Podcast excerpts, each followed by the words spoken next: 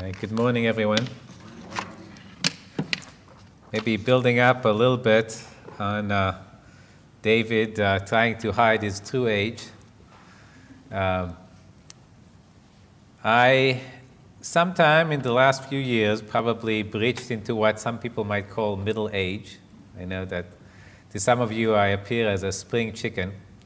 But uh, it was uh, pressed on me a little bit more. Uh, a little less than a year ago, I went to my doctor for the usual physical, and uh, I had a, uh, I guess, the, the blood test.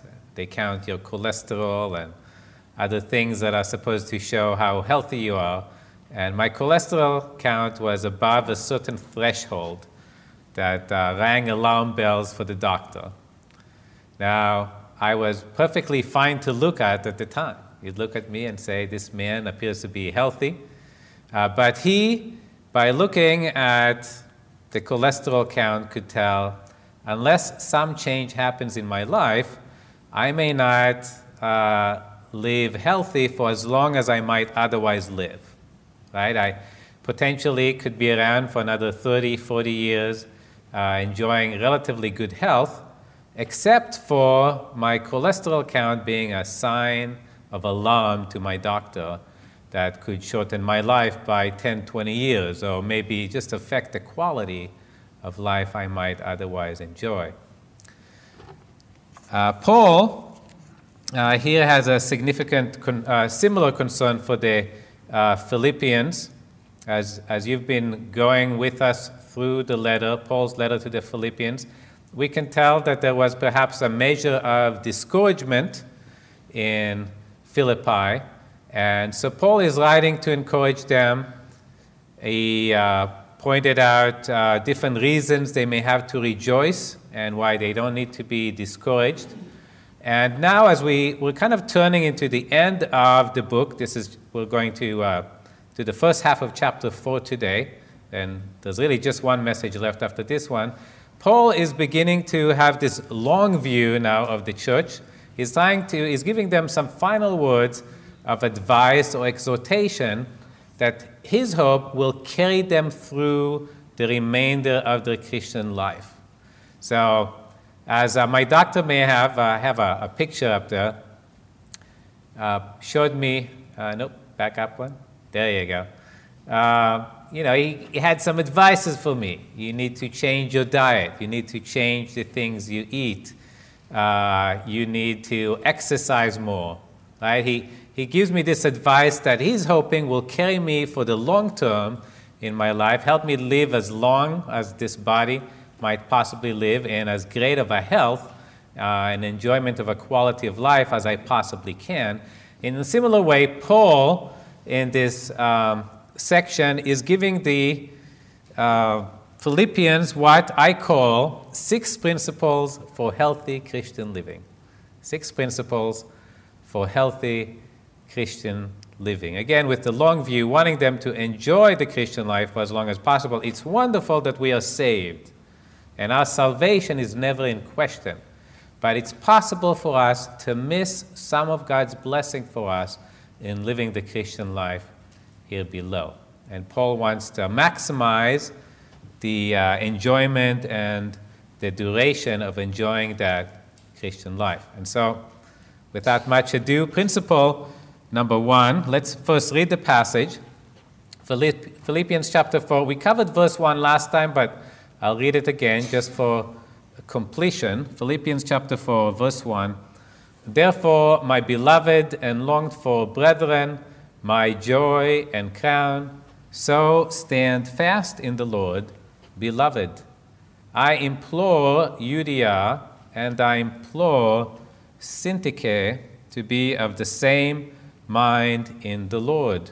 And I urge you also, true companion, help these women who labored with me in the gospel, with Clement also, and the rest of my fellow workers whose names are in the book of life.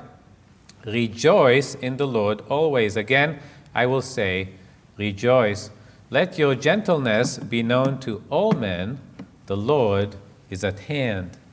Be anxious for nothing, but in everything, by prayer and supplication with thanksgiving, let your requests be made known to God. And the peace of God, which surpasses all understanding, will guard your hearts and minds through Christ Jesus.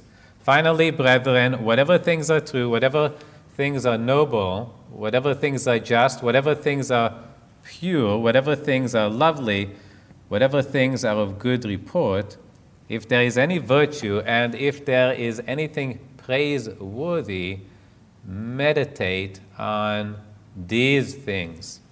The things which you learned and received and heard and saw in me, these do, and the God of peace will be with you. Okay, principle number one I would say be involved in a church. Principle number one for healthy Christian living be involved in a church. Uh, some of us, after receiving that exhortation from our good doctor who says you need to get out and exercise, uh, might decide to join a uh, maybe jogging group like this. Now, why would you do that? Why would you join a group like that?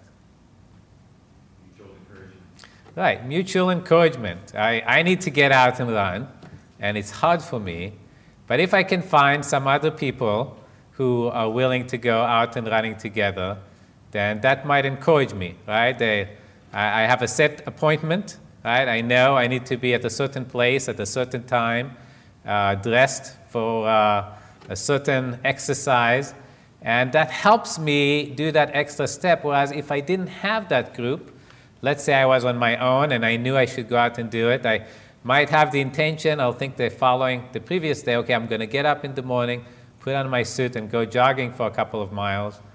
But come Monday morning and I'm still in bed, I'm like, ah, I'd rather turn on to my favorite channel on TV. So just having that group often will encourage you, and you're with them. They might be struggling with similar difficulties, and together you can encourage each other. Now, you know, sometimes it's difficult to take an application and apply it to us. Uh, but the truth is, as a church, we try to do the same things. We try to encourage one another in running the Christian race, in following God's will for our lives.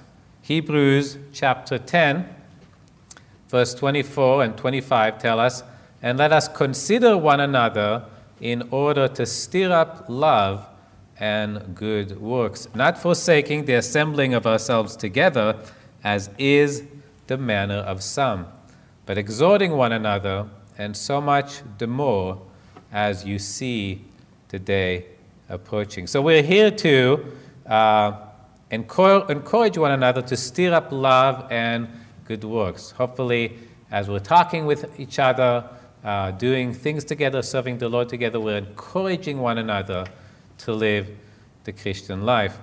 Now, some, it says here, uh,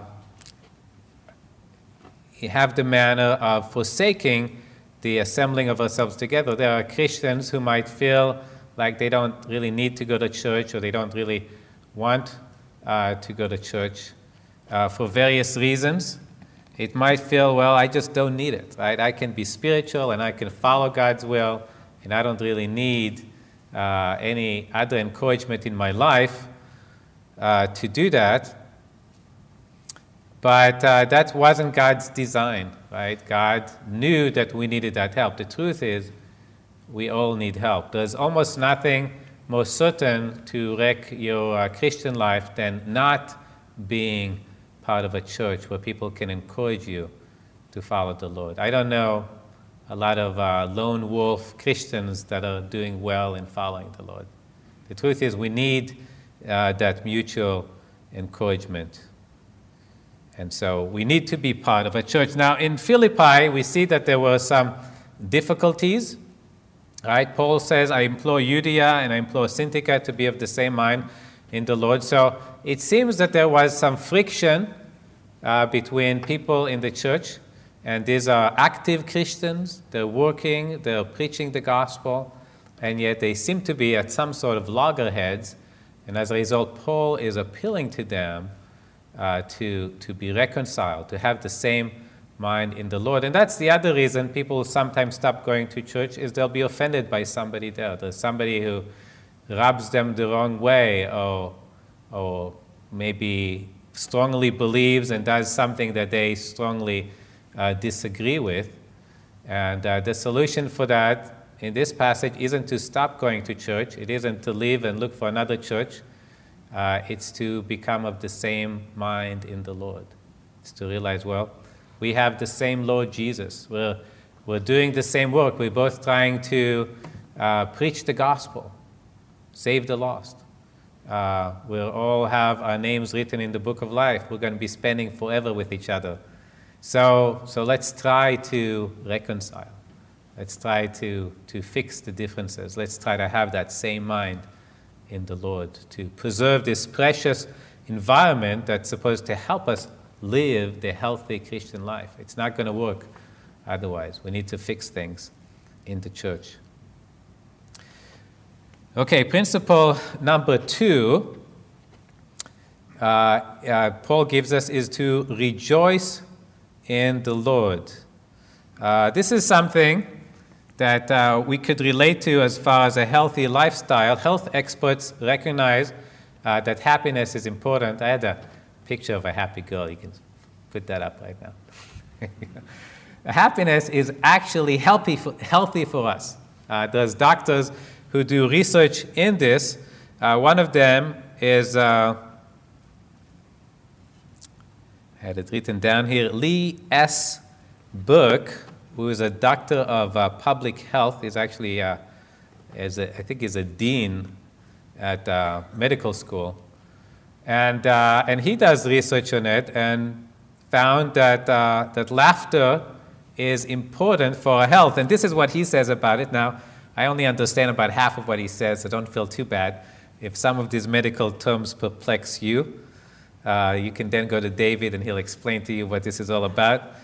But he says uh, laughter causes the release of endorphins, our body's natural painkiller, serotonin, our natural antidepressant, and good neuropeptides, chemical communicators. It also decreases cortisol, which then reduces stress, lowers blood pressure, increases oxygen intake, enhances the immune system, and reduces the risk of having heart disease or a stroke. Right? All these things uh, are the result of, of laughing. Uh, he continues In healthcare, we often comp- compartmentalize different specialty. We have psych- physiology, biochemistry, endocrinology, and neurology all taught separately. But when we start to look at the whole person, we can see how interconnected the human body really is. Right? Now, if that was hard for you to follow, um, King Solomon made it simple for us about 3,000 years ago. He said, A merry heart does good like medicine. A merry heart does good like medicine. It, it makes, it helps our health, right, to do that, to be that, right, to be happy, to be rejoicing, uh, to laugh. Uh, why? Why does it make us healthier? Because that's how God designed us. Right? In God's design of the human body, he intended for that to be part of our normal experience, to be laughing, to be rejoicing. And when we actually do that, when we are actually enjoying life as God intended it to, it contributes to the health of our body. Right? So it shouldn't surprise us that this applies also to our Christian life. God intended our Christian life to be happy, right? To actually be rejoicing. That is supposed to be, it is designed to be part of the normal Christian life that contributes to the health, to the well being uh, of our Christian life. So, how, how do we do it? Well, first of all, you can't fake it. So, in doing research into it, uh, they found you can't fake laughter and then have all these positive results. It has to be genuine. You have to have a real reason to laugh in order for laughing to actually contribute to your health. Uh, same thing in the Christian life, you can't fake it. You can't fake joy and expect that to help your Christian life. It has to be genuine. How, how do we enjoy, how do we rejoice in our Christian life? Before I became a believer, uh, I started going to a Bible study. And um, my, my main reason to going to a Bible study is I was actually interested in a girl, a Christian girl, not because I was really interested in God. But God, in His mercy, as I was sitting in that Bible study, trying to understand the passage, which was just a little bit too complicated for my brain to understand, uh, God opened my eyes. And He showed me the reality about myself that I was uh, standing in front of God uh, in a place of judgment. And God had to judge me for all the wrong things I have done in my life. And as I realized that for the first time in my life, I, my heart sank, sunk, my heart sunk. Right? I, I realized I was in deep trouble. And in the midst of that, it was as if somebody stood in the back of the courtroom I was in and said, I am willing to pay the penalty instead of this man.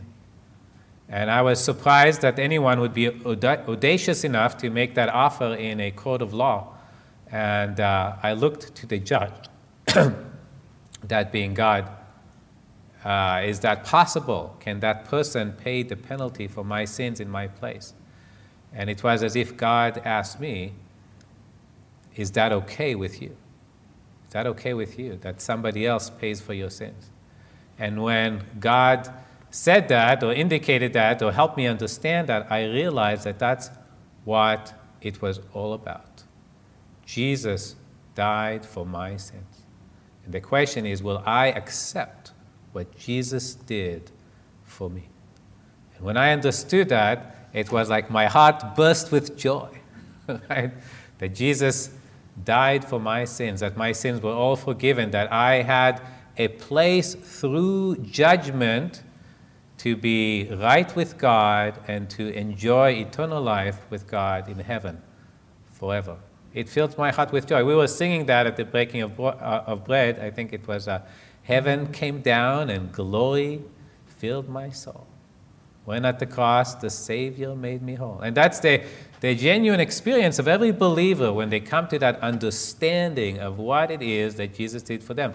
Their heart is filled with joy. Now, that's what Paul is saying here when he says, Rejoice in the Lord always. It's that joy that comes to you when you get saved at the understanding of what it is that Jesus did for you. He's not asking for any other kind of joy. We don't have to come up with a new one. That joy is intended to last forever. We sing, Happy day, happy day, when Jesus washed my sins away. He taught me how to watch and pray and live rejoicing every day. Happy day happy day when Jesus washed my sins away. It's the same joy. Every day I can recall again what Jesus did for me the fact that I am forgiven, washed of my sins, and I have a place in heaven. It's enough. It's enough.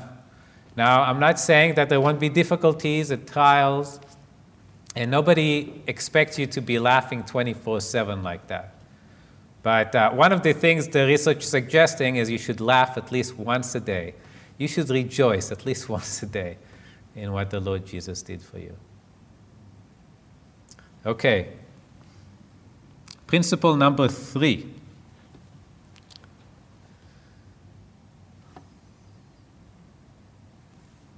Paul says,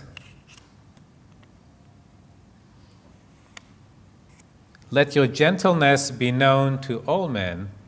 The Lord is at hand. Now, I cannot give you an equivalent from uh, these five principles of healthy living because there isn't that equivalent, right? There's a limit in how far you can push these illustrations. And the reason is when you're being advised to live a healthy lifestyle, it tends to be self focused. But the Christian life cannot be self focused, it must, must be outward focused. And that's why he says, Let your gentleness be known to all men. It's how you're treating other people. What does it mean to be uh, gentle?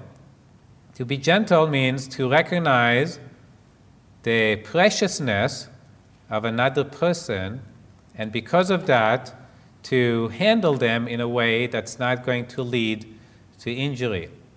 Let me give you an illustration. A few uh, weeks ago, as I was uh, trawling my uh, backyard for fruits, I think I've mentioned in the past how you know focused I am on fruit-bearing trees, especially my own, because I like eating the fruit. I found a uh, uninvited guest on top of my tree. Can anybody tell me who the uninvited guest is? Sorry? It is a hummingbird. It's a nest. Uh, the branch is probably thinner than my uh, finger. That nest is probably about this big, and those eggs are about the size of jelly beans. And I thought that was kind of neat. I've never seen a hummingbird nest before. and uh, I watched with interest as the mom would come fluttering by occasionally and sit on those eggs. And I was wondering, I don't know if you remember, May turned quite cold and windy and rainy.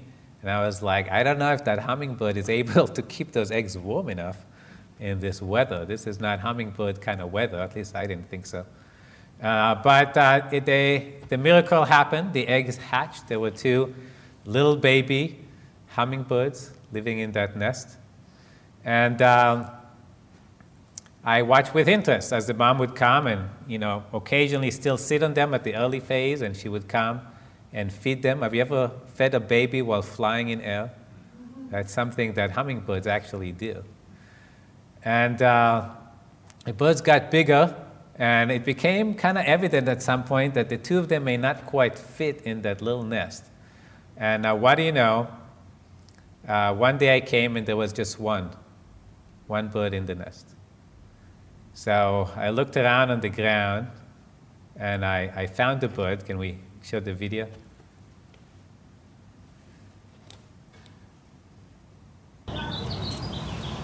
Sorry, bud.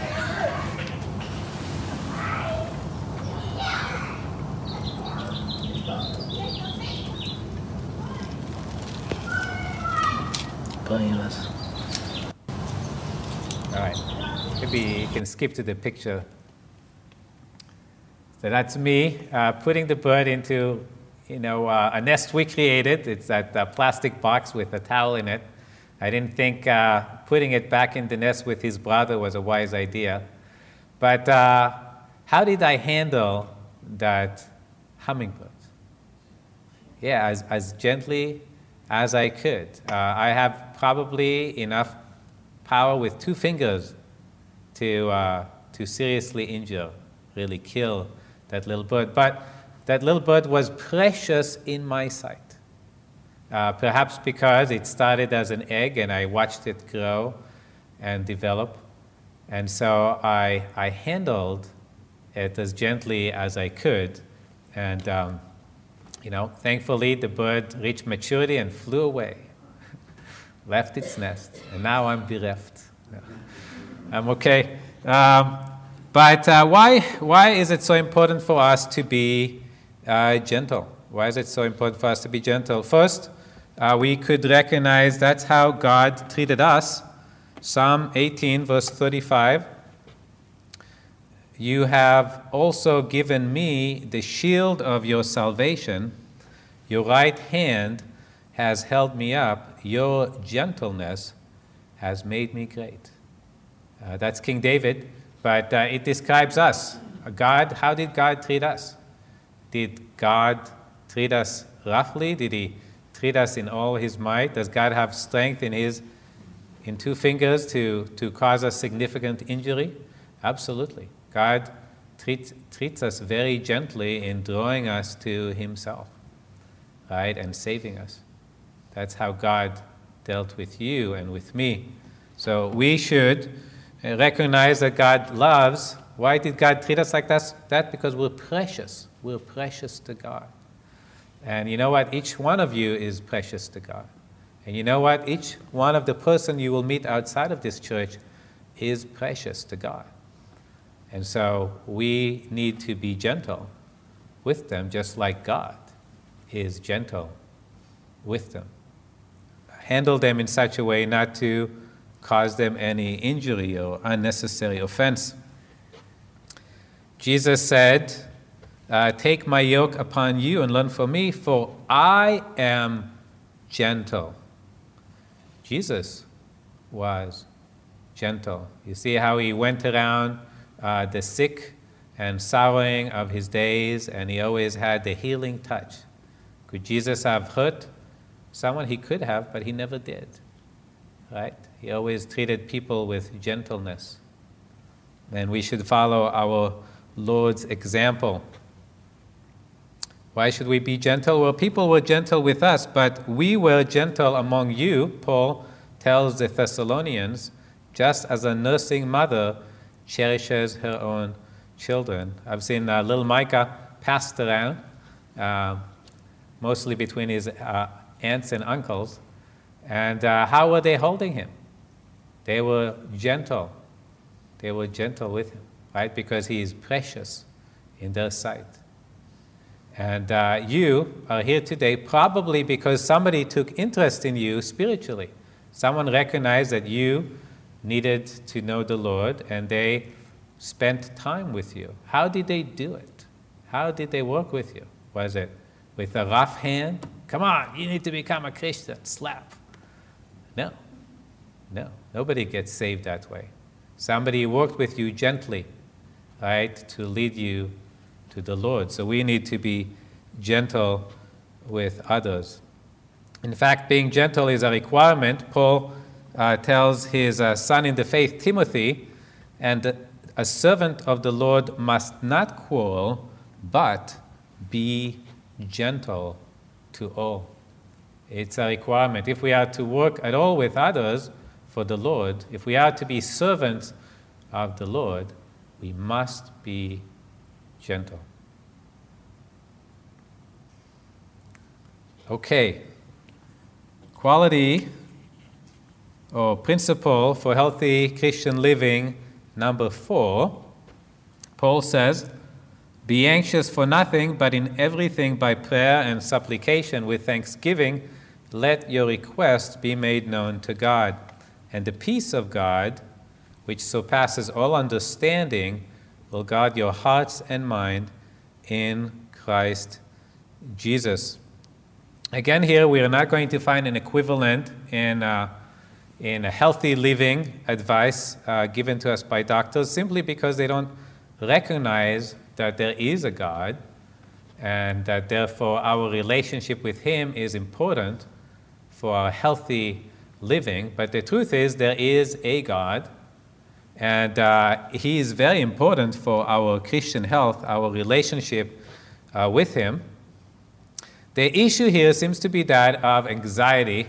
I have a picture of that, or uh, being worried uh, about things. And uh, the world recognizes that there is uh, such a danger. Certainly, people do suffer from anxiety or depression or might be worried about many things, the world just doesn't really know what the solution to the problem is. Uh, so it, it throws us all kinds of advice. Um, there's a recent song that I heard because my kids liked it, uh, and I thought the wording was interesting because it's kind of describes a little bit how the world feels about this or what the world feels would be a good solution to this problem. And the song goes something like I'm not going to sing it, I will just say the words. Ahu, if you got troubles, let them go. Let them soar so high, high into the sky, just like a red balloon. Ahu, Don't let your worries get to you, let them float on by, high into the sky, just like a red balloon. Monday morning, shoot up like a rocket. Yeah, the sun is shining, keep it in my pocket. Got this golden feeling, never gonna stop. It just goes on and on. Keep on clapping, join the celebration, turn the music louder on my favorite station.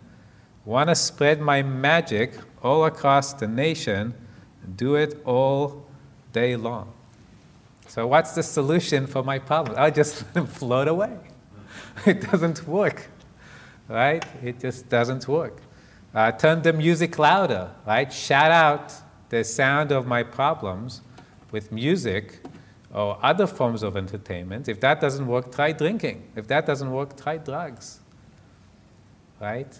Because there is no solution for our problems outside of God. And so the world will feed you other suggestions, but they have no solution. What's the solution that Paul tells us? It says, Be anxious for nothing, but in everything, by prayer and supplication with thanksgiving, let your requests be made known to God. Bring it to God. What, what can I bring to God? Everything. Everything. Whatever it is that makes you anxious, take it to God. And uh, how should I take it to God? Well, he says, uh, by prayer and supplication with thanksgiving. Uh, to me, it reminds me of um, an acronym I, I've heard in the past called ACTS. I don't know if any of you is familiar with that. It's uh, kind of an acronym for prayer, adoration, confession, thanksgiving, supplication. And it just speaks to me of the fact that this is a real engagement with God in prayer. Right? If I'm struggling with something, you know, saying a word like, you know, God make it go away, you know, might not be as effective in, uh, in reducing my anxiety than really engaging with God in prayer at this topic. I, have I've had to deal with uh, issues like that in my life. I've had um, doctors warning me about uh, a baby that was going to be born with uh, serious um, um, issues, medical issues. I've had a son that uh, managed to uh, crack his skull playing outside. And I was before the Lord in prayer, and the Lord took my worries away. Right? That's what He says He will do. Uh, we bring the Lord our, our needs for two reasons. You know, first of all, because we want Him to answer our prayers, right? It's not just to feel good, but also it brings us peace. It's the real way to have peace is to bring your worries to God. And so that is certainly a very important part of, of healthy Christian living is having this regular uh, reaching out to God in prayer. As soon as something is causing me anxiety, I bring it to God. Why wait? We sing this, the hymn, What a friend we have in Jesus, all our sins and griefs to bear. What a privilege to carry everything to God in prayer. Oh, what peace we often forfeit. Oh, what needless pain we bear, all because we do not carry everything to God in prayer, right? We're just, we're just hurting ourselves by waiting. We should bring it as soon as it's upon us to God. Okay, principle number five. so just two to go. Principle number five. Paul tells them, finally, brethren, whatever things are true, whatever things are noble, whatever things are just, whatever things are pure, whatever things are lovely, whatever things are of good report, if there is any virtue and if there is anything praiseworthy, meditate on these things. This one has an equivalent in that early picture that you saw. In fact, it had like three out of the five kind of fit this one. And that is simply to watch what you eat, right? My doctor told me, in, you know, Mr. Shapiro, you need to change your diet, right? You need to uh, eat less food with high cholesterol uh, and uh, more vegetables and fruit. and my doctor was telling me the truth, right? Uh, my more recent experience was, you know, you need to cut down on the carbs. so that's fine, right? Watch what you eat. You are what you eat. Uh, now, what does that have to do with this passage? Well, in my mind, meditating is the same thing as, as eating, but for mental things, right? When I meditate on something, when I think about something, when I put my focus on something, I'm taking it in to my mind, right? And uh, what is it? What is it that I'm taking in? What is it that comes inside? Well, it's those things that, that I'm paying attention to, those things that I'm focusing my attention on. If it is uh, watching uh, certain programs on TV, well, that's kind of what's going in. That's what's going to affect my life. I can't be watching movies that are showing uh, things that are impure, basically the opposite of what Paul is saying here. Things that are impure, things that are not true, things that are not noble, and expect that I am living a healthy Christian life. It's not going to work. Uh, probably, I, I can look back over my life as a Christian. I've been a believer for about 20 years, and I've seen some highs and lows, right? Um, not many of us continue, you know, at this peak of Christian experience for entire Christian life, but there's definitely been highs and lows. And one of the big transitions for me, as I've, you know, was doing this, was um, uh, driving my car to work every day.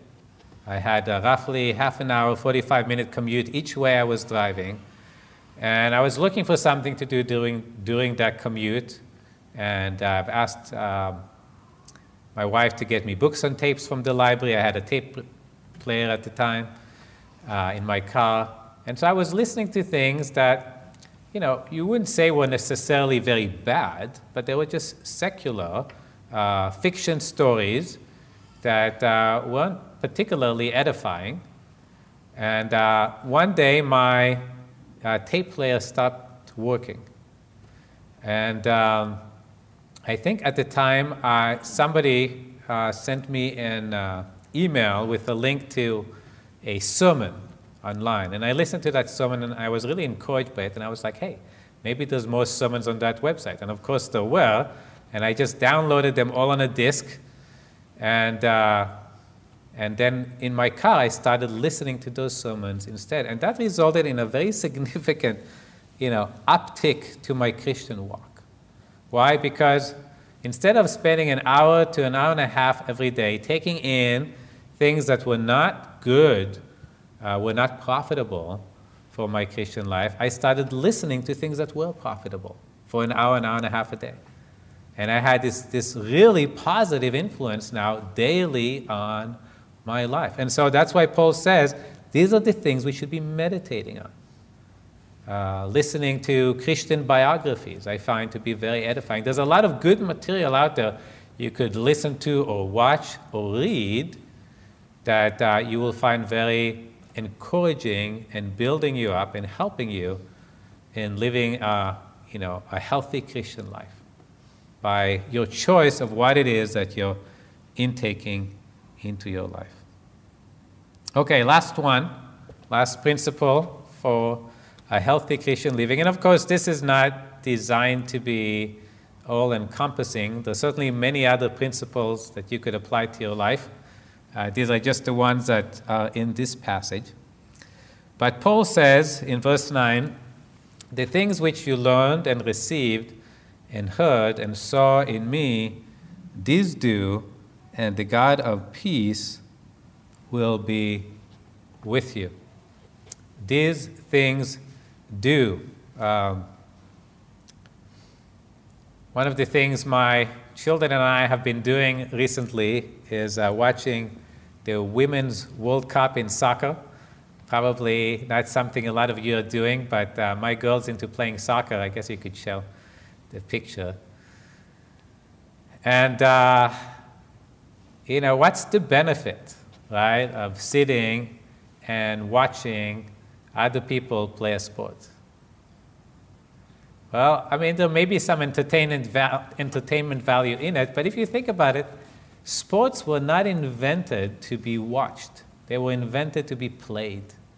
Right? People tried to come up with fun games for them to play and get exercise, enjoy this body that God gave them, uh, whether it's kicking the ball or shooting the ball or doing other things that they find enjoyable. Right? And uh, yet we have the problem that in our modern society, we often like being spectators. We like watching other people play sports instead of getting up and doing it ourselves. And that's a danger in the Christian life as well. We might enjoy going to church on Sunday and listening to a sermon. Boy, I sure enjoy uh, hearing what Noad is doing or hearing what Paul was doing. Uh, that all sounds very exciting. Uh, but you know what? God wants you to do it. God wants you to get out of your comfort zone, so to speak, and engage in the Christian life. What is it that you need to do? Uh, it's no mystery. Paul says the things which you learned and received and heard and saw in me. These do, right? I mean, you've there's all these sensory things that are being employed here. There's no reason you shouldn't know what to do, Philippians. You know what to do. Now you just need to get out and do it.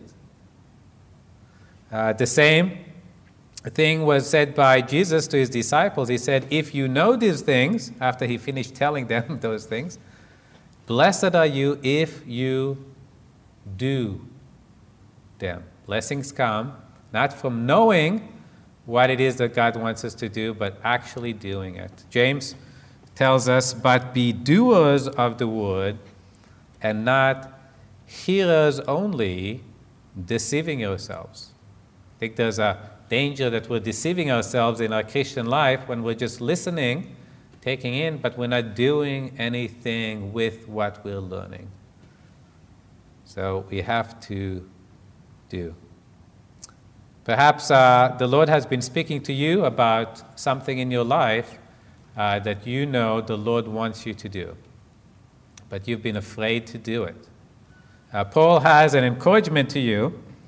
He says, The things which you learned and received and heard and saw in me, these do, and the God of peace will be with you. God is not asking you to do it alone. When Jesus sent his disciples, to preach the gospel in all the world, he said, And I will be with you. The Lord Jesus went out with his disciples and helped them doing the preaching of the gospel. The Lord Jesus is available today to help you do whatever it is that you need to do. You're not on your own, you're not alone. He is with you, and He will give you peace as you obey his word. Let's pray. Father, we thank you for these practical exhortations uh, by the Apostle Paul as he was led by your Spirit in his writing to the Philippians. We consider that these are practical encouragements to us at Calvary Bible Chapel today, and each of us in our individual lives to apply and to enjoy the Christian life. We thank you. You didn't just save us and then left us to just hang, hang out here until you came to get us from heaven. Uh, you want us to live the Christian life. You want us to enjoy an abundant life of serving you here on earth. We ask that you help us do so. Apply these things that we've learned to our lives. We ask it in Jesus' name. Amen.